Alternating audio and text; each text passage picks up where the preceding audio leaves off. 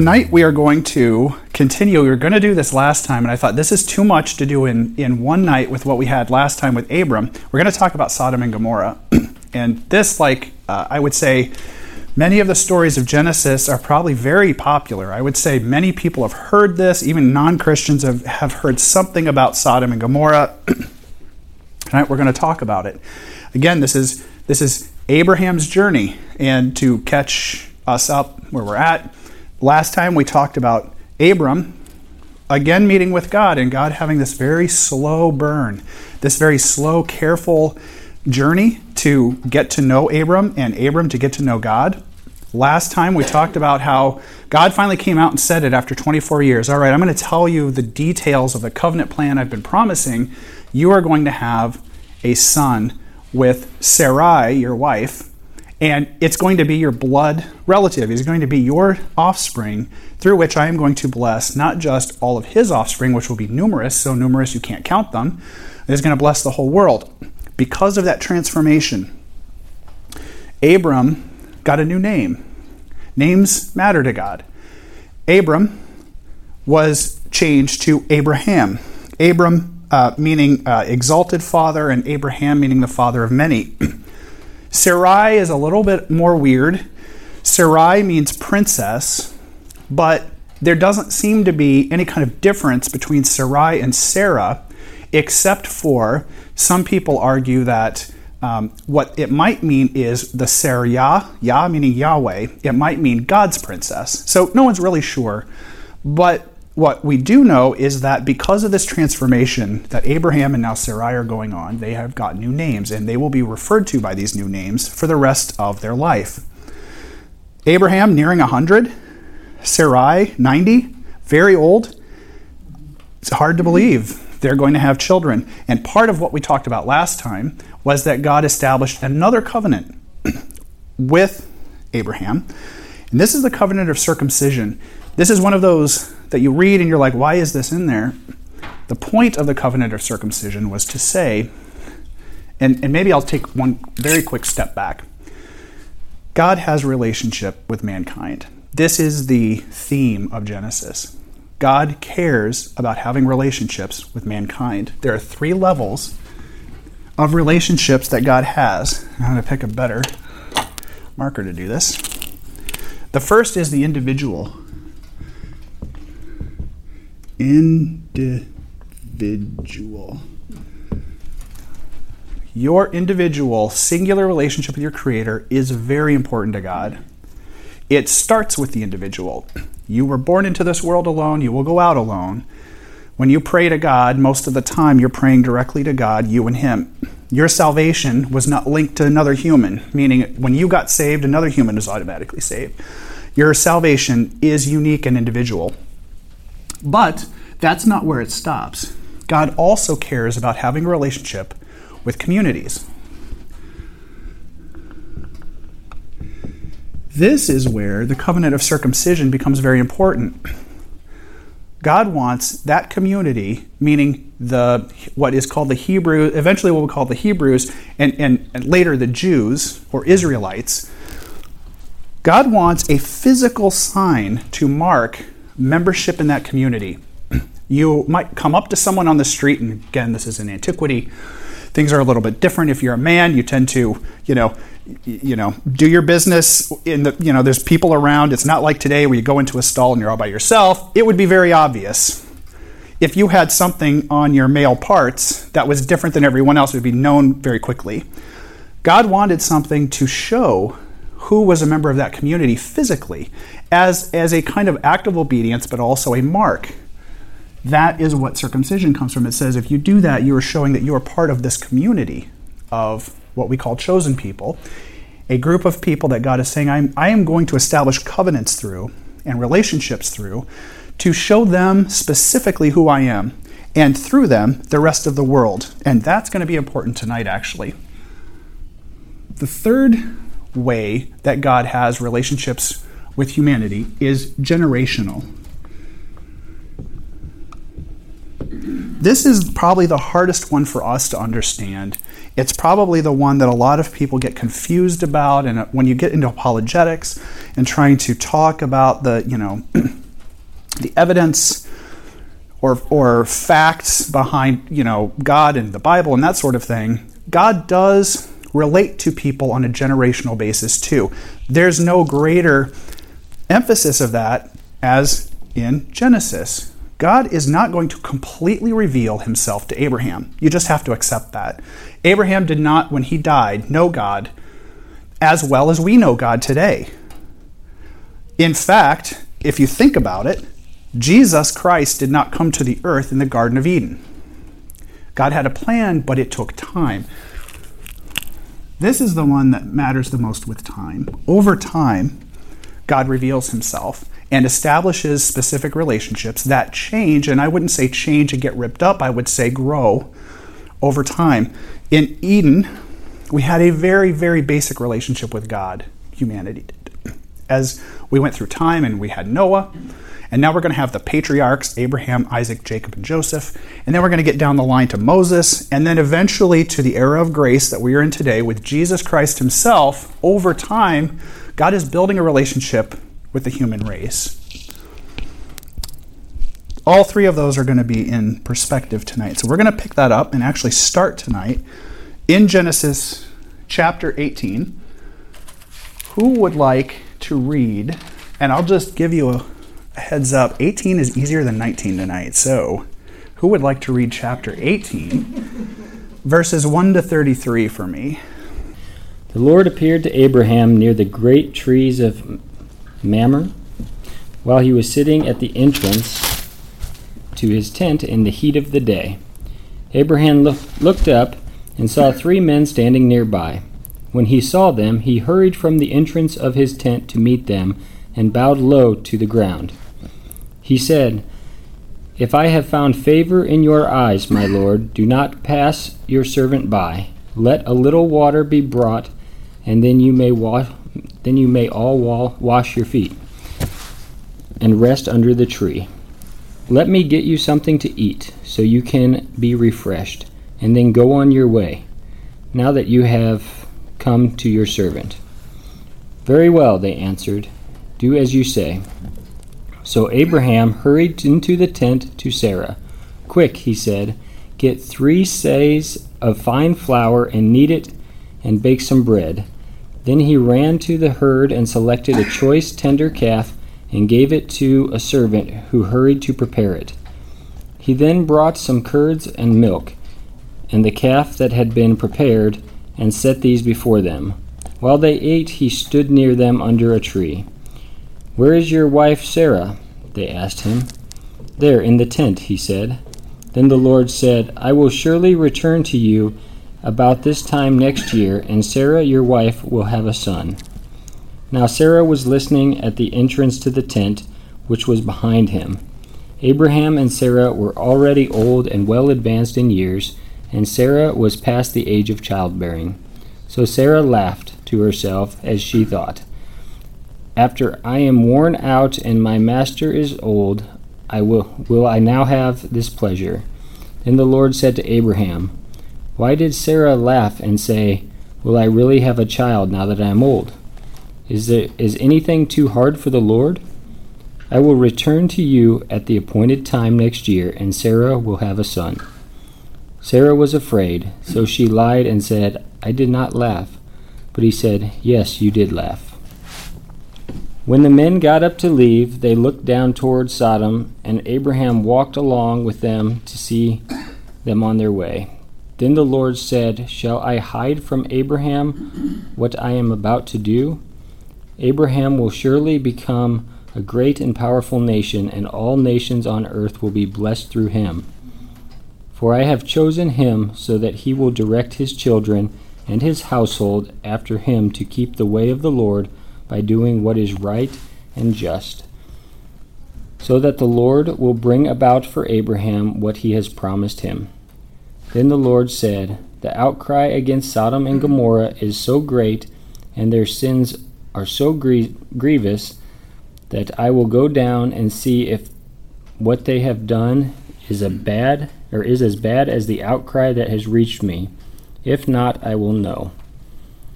The men turned away and went to, towards Sodom, but Abraham remained standing before the Lord.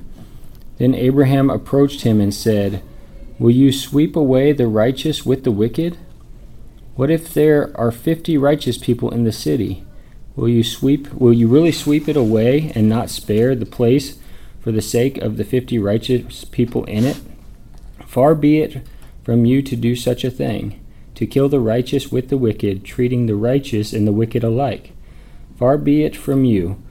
Will not the judge of all the earth do right? The Lord said, If I find fifty righteous people in the city of Sodom, I will spare the whole place for their sake. Then Abraham spoke up again.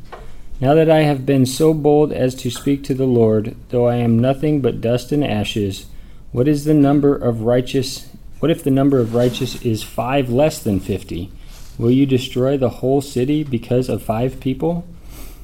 If I find forty-five there, he said, I will not destroy it.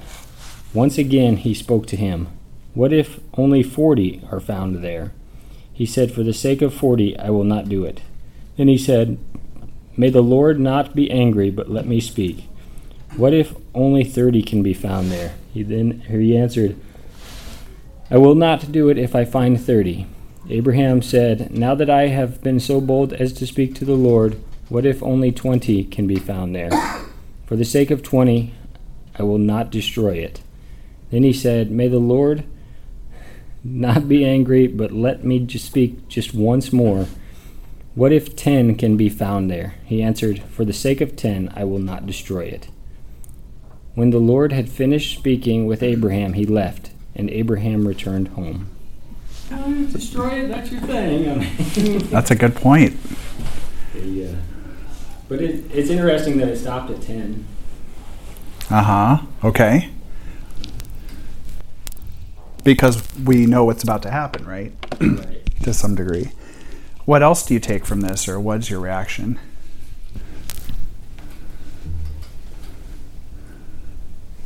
Well, it's interesting at the beginning, at the very beginning, that uh, uh, Abraham lifted his eyes and looked. He saw three men, and he bowed and mm. uh, addressed them as, O Lord. Why do you think he did that? Well, he recognized it, it was the Lord. Okay, so there was some sign there. What else? It was just like a Christophany, or you know, the, mm. the Old Testament mm-hmm. disappeared. You know, it's Testament. it's uh, theophany or Christophany. It's it's interesting, and that's one of the things I was thinking about talking about tonight, which is this is one of those passages that's so weird. we we are just we're compelled to guess what's going on here. Um, What I would say, if you read five different books from very smart people, you get five answers about who this was. We know for sure who was represented here and who was that. Because it says it in the text. Lord. It was the Lord. Yeah, God, the Lord. It was through these men. Now, this is this is the interesting part, because almost always, universally, in the Bible, when God sends a messenger to speak for him, how many are there? There's just one. And so this is very strange why there's three of them. But we eventually figure out why when we start reading chapter nineteen. But at least for this, let's just stay with eighteen. What is what is happening here? Kind of what Mike was saying. What is actually going on here between Abram, or Abraham now, and the Lord, whose posse, I guess you could say, his... His bros, his guys are there with him. Who is this? What are they saying? What's going on here?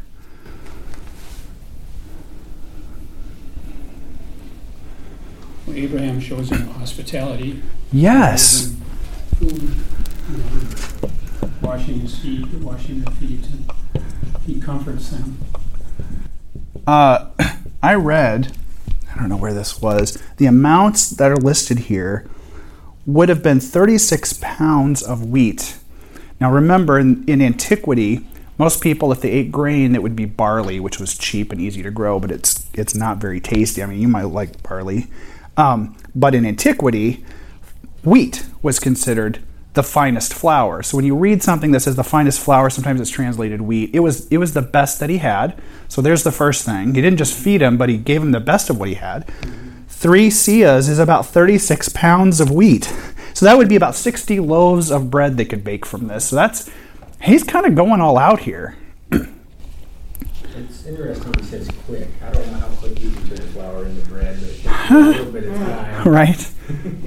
And then also with the calf, or the, you know, prepare a calf yeah. from the field. That's a big deal. We're killing kind of killing one of our deal. things. Yeah. yeah. And Abraham took a calf that was tender and good. Well, this is the best one, right? I mean, this is yeah. the finest we have. We read weeks ago when Abraham got Lot back, and he had the the kings of the of the region help him. Do you remember what he did with the priest king Melchizedek of Salem? What did he do after it was all over? He tithed. Yeah. one hundred percent. Yes. He was one tenth of his what he spoils. Exactly, and he gave it in gratitude for God Most High. He he basically gave it to God. What does this tell you about Abraham?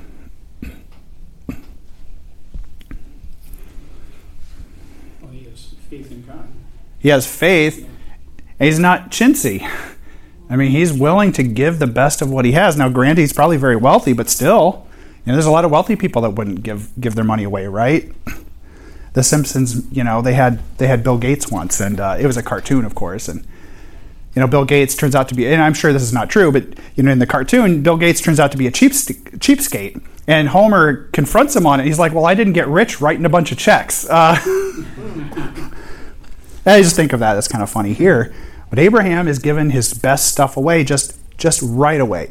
What else? He ran out to his herd and picked it. Yeah, okay. And he ran to his wife. He had, we already know he has, like, tons of servants. Yes. Like, he has trained men in his household and stuff, so the fact that he took the time to pick it and go talk to his wife. Yes. So.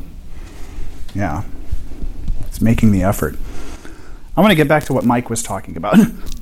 What is the problem space here? Why are they here?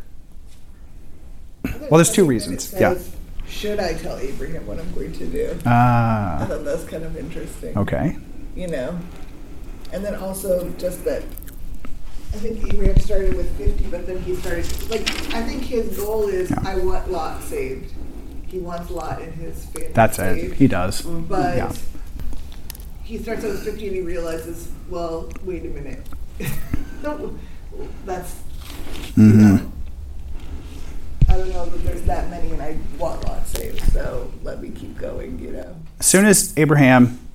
And, and there's two things that the visitors have to say, and actually we kind of glossed over the first one, which is the big one, which was, guess what? I'm just reiterating, you're going to have a son.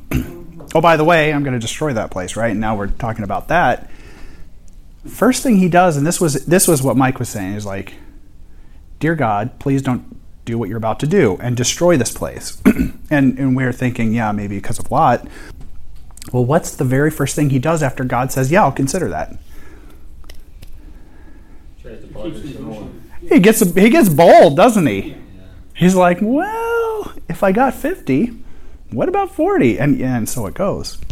Would uh, the can you really find a righteous man?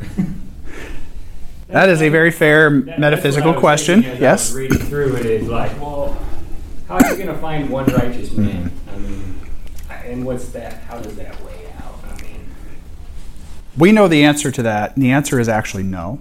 But in the Old Testament, there were very many cases where, yes, a person could be identified as righteous. Abraham was righteous because of his faith. Uh, uh, Job was considered a righteous man. So there are cases where, yes, you could say, technically, no, no one is righteous. I think what they're getting at here is people who are dedicated to the Lord. People are dedicated to Jehovah. And yeah, so it's a fair point. But what I, I think is remarkable here is both Abraham and God's responses as they're going back and forth.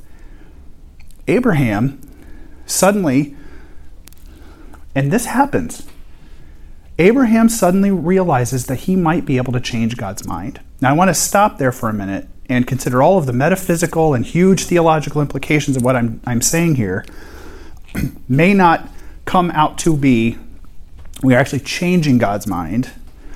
What I think it's saying is that there is a negotiation going on here where Abraham is probably realizing this, right? So, so when Abraham or Moses often think they are they are they're changing God's mind, I think what's really happening here is they're having a conversation and, and the human is realizing the situation. It's being revealed to the human what's happening.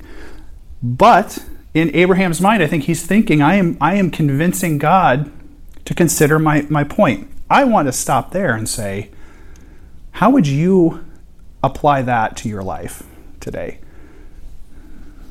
What does that tell you about your Creator? And and again, when the when he does this, what does the Creator do? God comes back and says, yeah, I'll think about it. Remember what I told you in the very first weeks of this class, what the the vast majority of the of the pagan religions of this world believe is that if there is a God or gods in the universe, what do they do? They want to be pleased. Yeah. You know, and you never know if you're saved or... You know. You are rolling the dice. Yeah. Yeah. And you, it's all your works. And, yes. And maybe you'll be saved. Maybe. Enough work. Maybe not. Maybe not. and and they probably think I'm super annoying. And they're going to do whatever they want anyway, so they don't really care about me. This interaction is remarkable. It suggests that not only is Abraham comfortable enough now to go to his Creator and say, in a in a respectful way, please, Lord, I want you to consider not doing what you're about to do, with a logical, I think, reasonable argument. If, if there are individuals who are righteous, I don't want you to wipe the whole community out. We will see again and again in the Old Testament where a community focus is very important. Whole communities will be, for, for lack of a better way to say it, wiped out or spared, based on God's judgment of that community as a whole and their righteousness or non-righteousness. But Abraham is looking at this and saying, but what if there's individuals, and you know he's thinking about Lot. He's thinking about Lot and his family, who must have some indication he must be communicating with Lot and his family about, about Yahweh. How remarkable is that? Yeah. Patient God is with us. Yes. And it shows, like, you are, because he had a... Uh, I think the reason why God was like this was because he had an honest heart. And yeah. No one knew his, his heart was for, he was patient with them. Yeah. And then, you know, in the next chapter, yeah, what Abraham's true like heart was for Lot, then God, yes, God still enacted his plan, but he saved Lot because that's what Abraham wanted, you know? Like,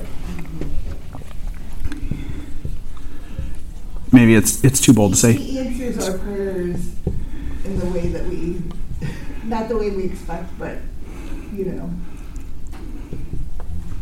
But maybe this. Well, maybe it's also like he wants us to have that. Yes, yes, I you think know, this is it. You know, come to me and that, tell me what you want. Or, mm-hmm. You know, yes. He wants us to pray and ask for yes. Things, you know. This is, again, is different than, the, the you know, Pele the volcano god. Let's throw some bread, breadfruit and bananas in there so it doesn't blow us up, right? No, no. Here we're seeing God is patient. He wants us to come to him and talk to him. I totally agree with that. I think this is exactly it. And he's giving a, it's like, ooh, well, I may, I may destroy it, right? Waiting for Abraham to say something. Abraham is uh, essentially, you know, in a prayer of intercession for others. Yes. For yeah, that's a good point. Um, he's doing a negotiation with it. Yes. God, that's really good. He's interceding for others. Yes. We don't really see, you know. He's also kind of testing God because he says, ah. um, surely you will not destroy the good along with the evil. You're the judge of the earth. What, mm-hmm. Won't you do what's right? So yeah. He kind of wants to, you know, he is slowly getting to know yeah. God more and more. Yep. And he kind of wants to know, well, what will God do? Like, mm-hmm. I don't, you know, I feel like he's getting to know the righteousness of God. Yeah. Kind of, you know? Yeah. I think there's a, a verse in James, the prayer of a righteous man can accomplish much. Yeah, I love that one. Yeah. yeah. It's true. Yeah. It's true. And not because we are righteous, because we're made righteous, right? Well, when we have faith, then yeah. God imputes his righteousness yes. upon us. We're not righteous, though, in ourselves. It's yes. God who imputes us that righteousness. Yes. I love it. Yes, yes.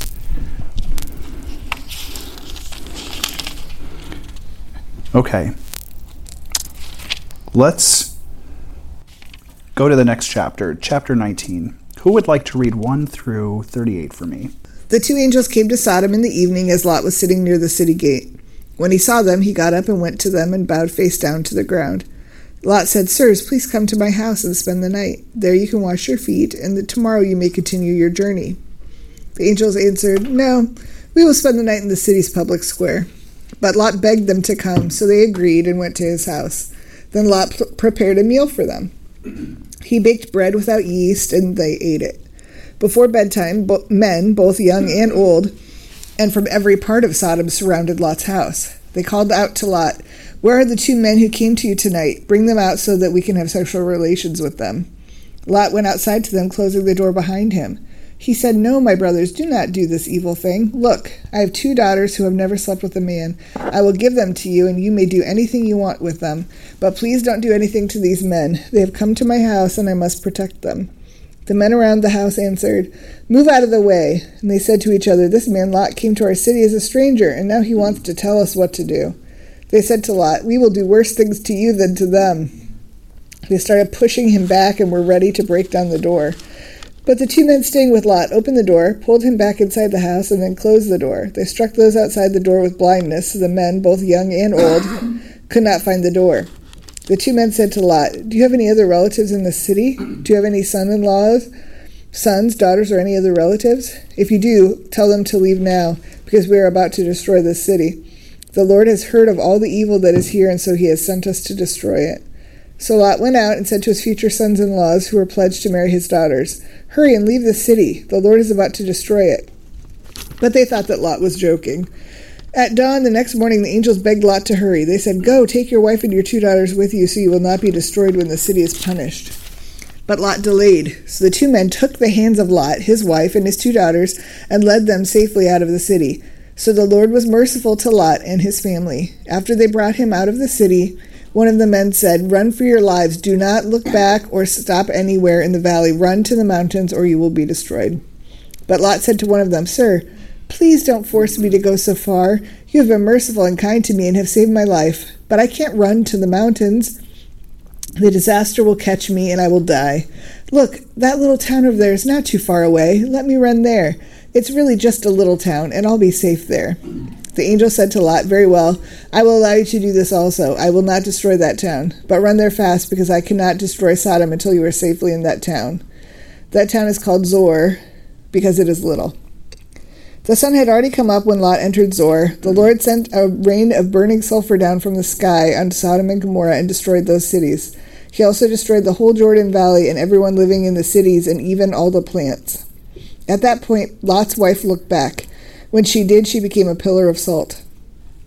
Early the next morning, Abraham got up and went to the place where he had stood before the Lord. He looked down toward Sodom and Gomorrah and all the Jordan Valley and saw smoke rising from the land like smoke from a furnace. God destroyed the cities in the valley, but he remembered what Abraham had asked. So God saved Lot's life, but he destroyed the city where Lot had lived. Lot was afraid to continue living in Zoar, so he and his two daughters went to live in the mountains in a cave. One day the older daughter said to the younger, "Our father is old. Everywhere on the earth women and men marry, but there are no men around here for us to marry. Let's get our father drunk and have sexual relations with him. We can use him to have children and continue our family." That night, the two girls got their father drunk, and the older daughter went and had sexual relations with him. But Lot did not know when she lay down or when she got up. The next day, the older daughter said to the younger, "Last night I had sexual relations with my father. Let's get him drunk again tonight so you can go and have sexual relations with him too. In this way, we can use our father to have children to continue our family." So that night, they got their father drunk again, and the younger daughter went and had sexual relations with him. Again, Lot did not know when she lay down or when she got up. So both of Lot's daughters became pregnant by their father. The older daughter gave birth to a son and named him Moab. He is the ancestor of all the Moabite people who are still living today. The younger daughter also gave birth to a son and named him Ben-Ammi. He is the father of all the Ammonite people who are still living today. So I'm going to ask you, where were the righteous people that were saved? Right. There weren't any. I don't think there were any. What does that tell you about what happened with God and what God did? Why do you, why do you think, oh, sorry to answer the question, yeah. Why do you think Lot um, begged them to come into the house? He obviously recognized who they were. Yeah. Did he know that they were coming? I think he knew what was going to happen if they stayed in the courtyard, if they were just men. I don't know that he thought that they were real angels. I don't think that's clear. But I think what a scholar would tell you of this passage is he knew darn well what would happen if they stayed outside and they were just normal humans, which was not good. Was very compromised just by being in Sodom, you know, being a part of the culture. Yeah. And, you know, I think he, he knew Ab- Abraham and mm-hmm. knew his ways. Mm-hmm. So I'm sure he knew what the righteous way was, you know. I don't know. Yeah. I don't know that you can draw a conclusion. Well, like yeah. God decided, showed mercy and decided to save. That's it. He showed mercy. And you could argue, you know, ten different ways. Was Lot right or not, or a good guy or not? What do we know? God saved his bacon. Mm-hmm. Yeah.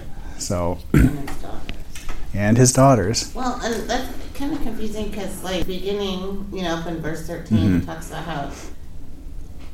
And he said to his son-in-laws who were to marry his daughters. Mm-hmm. So, yes. the, so the, the son-in-laws are yeah. gone? They didn't go? Or? No. The son-in-laws left them. Yeah. They they didn't buy it. Yeah. They didn't they buy didn't it. And and it's good to know that um, what this is a this is a cultural thing.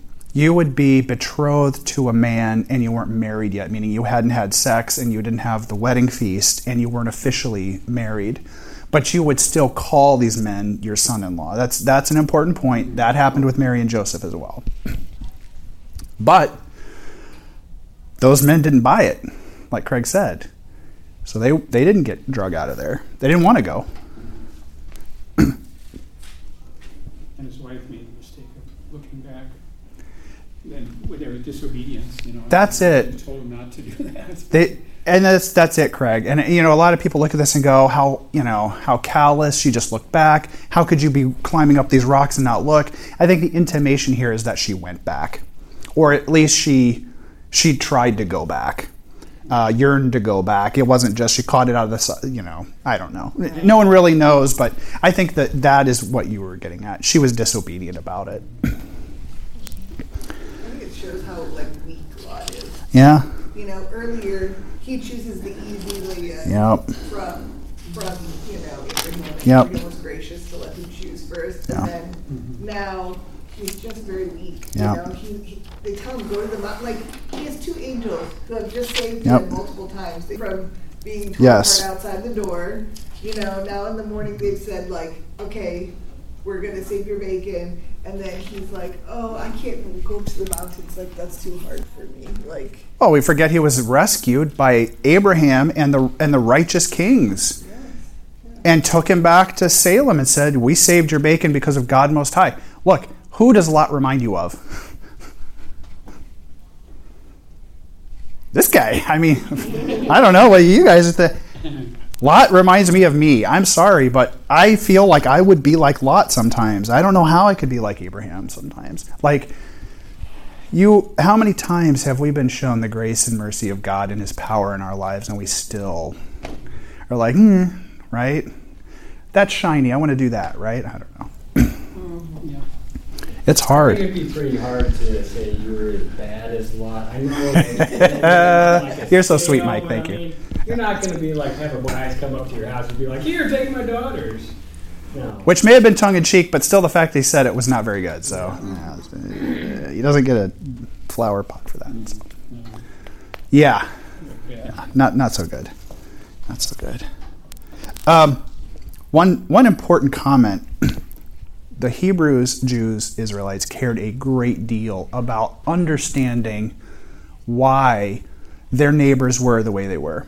I just, I take a quick step back here to say, let's look at the region because it's important. Mediterranean Sea, Egypt is down here, Israel, this very thin strip, goes up to Syria, Turkey, et cetera. You have this, this region, which is a flat area where the Philistines essentially kind of at some point encamped and never really left. And then you have the Judean hills, this, this kind of semi-mountainous, very hilly, rocky region where the Jews lived. And they, they essentially, for almost their entire time, were able to encamp and, and kick the Philistines out, and they, they really made their home here. This is a rift valley. Like if you've ever been to uh, Palm Springs, you know, as you leave L A, you go over the mountains, and then you drop down into this very deep, very hot valley. That's what this was. Dead Sea, Sea of Galilee, um, Lake uh, Herman up here. There's a flat rift valley plain here. That's where these cities were. So you've got Hebron, uh, the trees of Mamre up here in the hill. But, you know, I've seen pictures. I haven't been there, but I've seen pictures. And near the Judean hills, you can see this lake. It's kind of like the Salt Sea in California. You can see the whole thing. And then you can see the cities. We're not really sure where they were. It's, it's probably down at the south part of the sea here. Sodom, Gomorrah, Zoar. There was there were several cities down here. All now essentially they've, they've been burned to the ground. Um, that is that is proven. And then you've got the hills over here that go rise back up again. These are the mountains. These this is the region where the Moabites and the Ammonites lived, bitter enemies of Israel essentially, except for the Moabite princess who would be in the line of Jesus.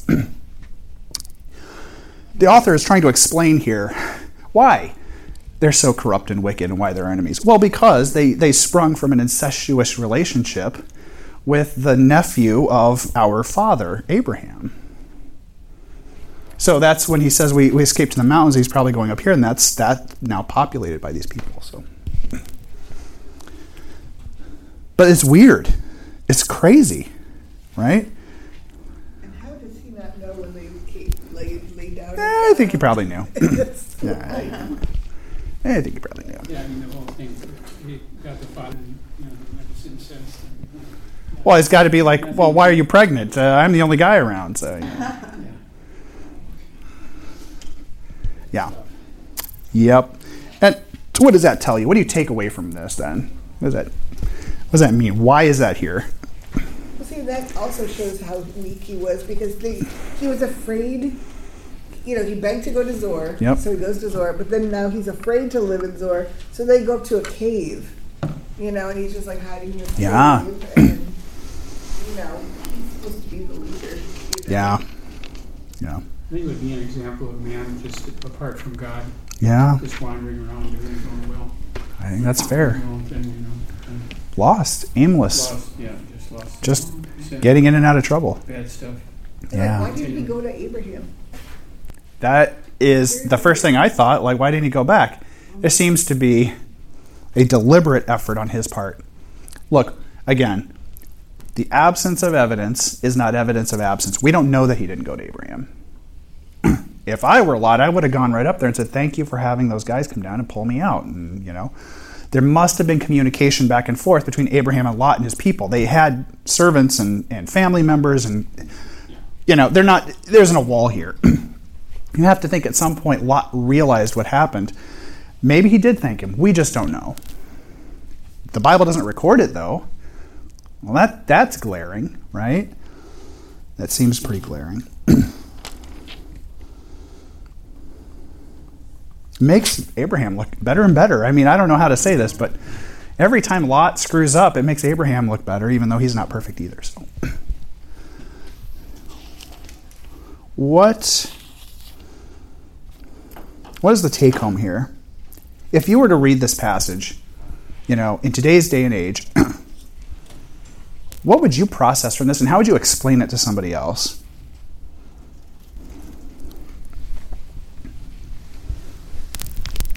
I will, I don't know if this answers that question, but I think that um, we'll think that, you know, every generation thinks that, like, things are getting worse. Yeah. You know, from the generation before. Yep. You know, and this kind of shows that there's nothing new under the sun. Like, people have been evil from the beginning. And, yeah. You know? Yeah. The only thing that will fix anything is relationships with Jesus. That's a good one.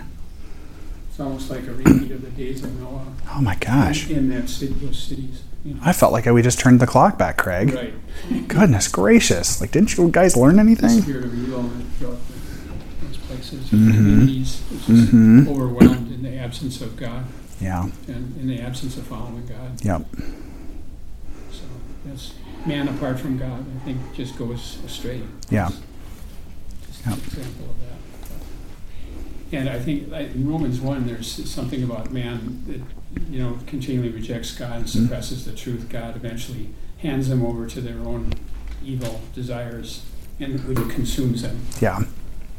You know, I think that's an example of what's going on here. It's almost, it is like that, isn't it? It's almost yeah. like as if to say, you're going to destroy yourself. Yeah. You're yeah. digging your own grave. If you want my help, I'll help take that shovel away. Right. You know? Right. If there's no repentance, then God yeah. just gets out of the way and just... He's like, he's, he doesn't smoke. He's like, good luck with that. There's free will and, you know, go to it if that's what that's you That's it. Do. That's exactly it. Yeah. Which we're very good at, aren't we, Craig? Oh, yeah. yeah. We're very good at that. But then God brings us to a place where we can... What would you say to someone who says, "Oh, this just shows that the God of the Old Testament is mean and angry, and I don't want to. I don't want to be associated with that." I would say, "Did you read that?" Because it shows God's very gracious. That's it. He was willing to save it for only ten people, yeah. ten righteous people, and He saved the people that Abraham was worried mm-hmm. about. And if you see how wicked they were, I mean, that's, I would think even today, people would want that mm-hmm. punished, you know? Mm-hmm. I mean, or they would recognize it as wickedness, I don't know. Yeah. I don't know today if people would recognize a lot of things as wicked. Yeah. The, uh, and there is judgment. Yes. I mean, God mm-hmm. is a God of grace, mercy, yep. wrath, yep. judgment. Mm-hmm. So. It's His world. He created it. It's His rules. It's kind of like my house, my rules, right? Mm-hmm. You, you're my people. I created you. You're my creation. This is the world I created for you. These are my rules. You don't have to follow them. Mm-hmm. But guess what? Kicking you out if you don't, you know. Mm-hmm. And He's slow to judge. Yes, you know, He's yes. patient, and you know, He gave them opportunities. You know. Yes, this is super important. He would spare it for yes. ten. You have to think that night that the men came to Lot's house was not the first night that some bad guys, ruffians, came to town. I think this is what Stacy is getting at. It, things have probably been bad. And just falling off a cliff for a long time. And God has been patient. God has been patient. You have to think, too, with Abraham within sight of these cities, there has to be some communication going back. And look, I'm going to tell you, everyone heard about the, the Battle of the Five Kings. I'm going to tell you that right now. Everyone heard about it. That is news that spread throughout the land because it was so amazing, right? And yet... Right? You know, people know Abraham. They know he's righteous. They know he's got some relationship with God that's obviously interceding in his life. And yet, what are they still doing? Well, one of the kings was the king of Sodom, wasn't it? Yes. That is true. Yeah, he's that is true.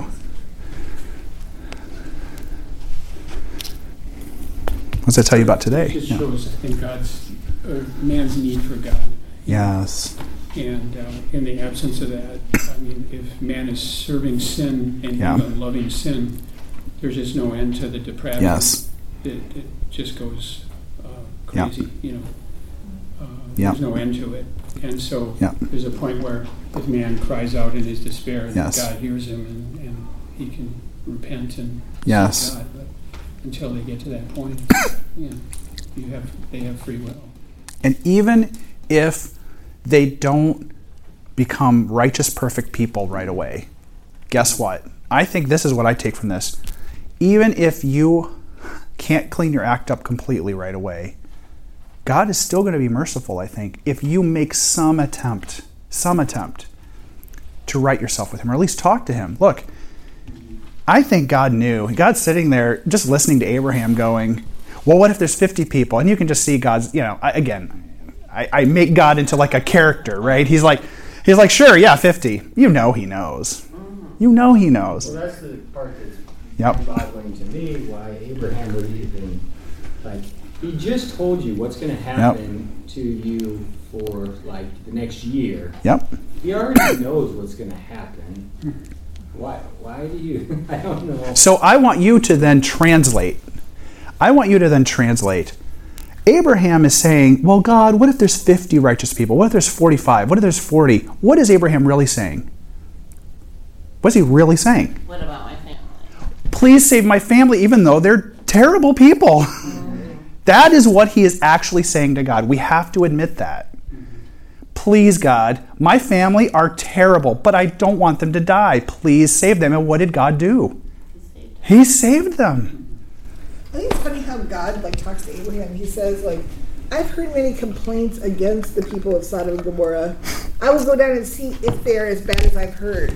Yeah, don't you love that? Know. They put them in our, our terms. Funny. Yeah. It's yeah. Worse than we thought. Yeah. That's ooh, oy vey. Yeah, I was listening to a, a sermon about the Canaanites, you know, like what does God have against this Canaanites? Yeah. And apparently, you know, there's something about he gave them over four hundred years or so mm. to repent. He was mm. patient, but they didn't. They kept worshiping gods and, you know, sacrificing children and mm-hmm. things like that. And, um, eventually God lost his patience after yeah. time. And Rahab was evidence of that, that they actually knew God. Yeah. And and she said, we know your God. You know, we See, know this is God. it. This Rahab is it. Yeah. And she, she was a Canaanite in Jericho. This wasn't a secret. Right. They knew. Right. But we like these other gods too, because, yeah. you know, it doesn't ask anything of us. We can just do what we want. Yep. And people who love their sin more than that's they love it. God, you know? Maybe that's our take home too, right? You know, who do you love better? Your sin and your pride, or do you want to admit you don't know everything in the world? This is the thing that's very hard for most of the world who will not give their lives to Jesus. Even though you tell, and I don't want to like, t- you know, make him not tell people about Jesus. You just have to be ready for this. Most people don't want to change. They don't. Even people that become Christians, to some degree, stagnate in their faith because it requires something of them. Again, it's not works. It's simply the allowing the Holy Spirit to change us. That's really all we're doing here.